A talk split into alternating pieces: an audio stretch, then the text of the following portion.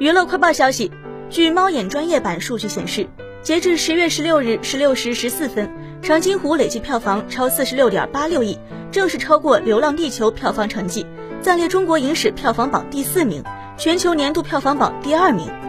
目前，全球年度票房榜冠军为《你好，李焕英》，累计票房为五十四点一三亿。据了解，在九月三十日正式上映的电影《长津湖》，到目前为止已经上映十六天了。该影片是由陈凯歌、还有徐克、林超贤导演，由吴京、易烊千玺主演的一部影片。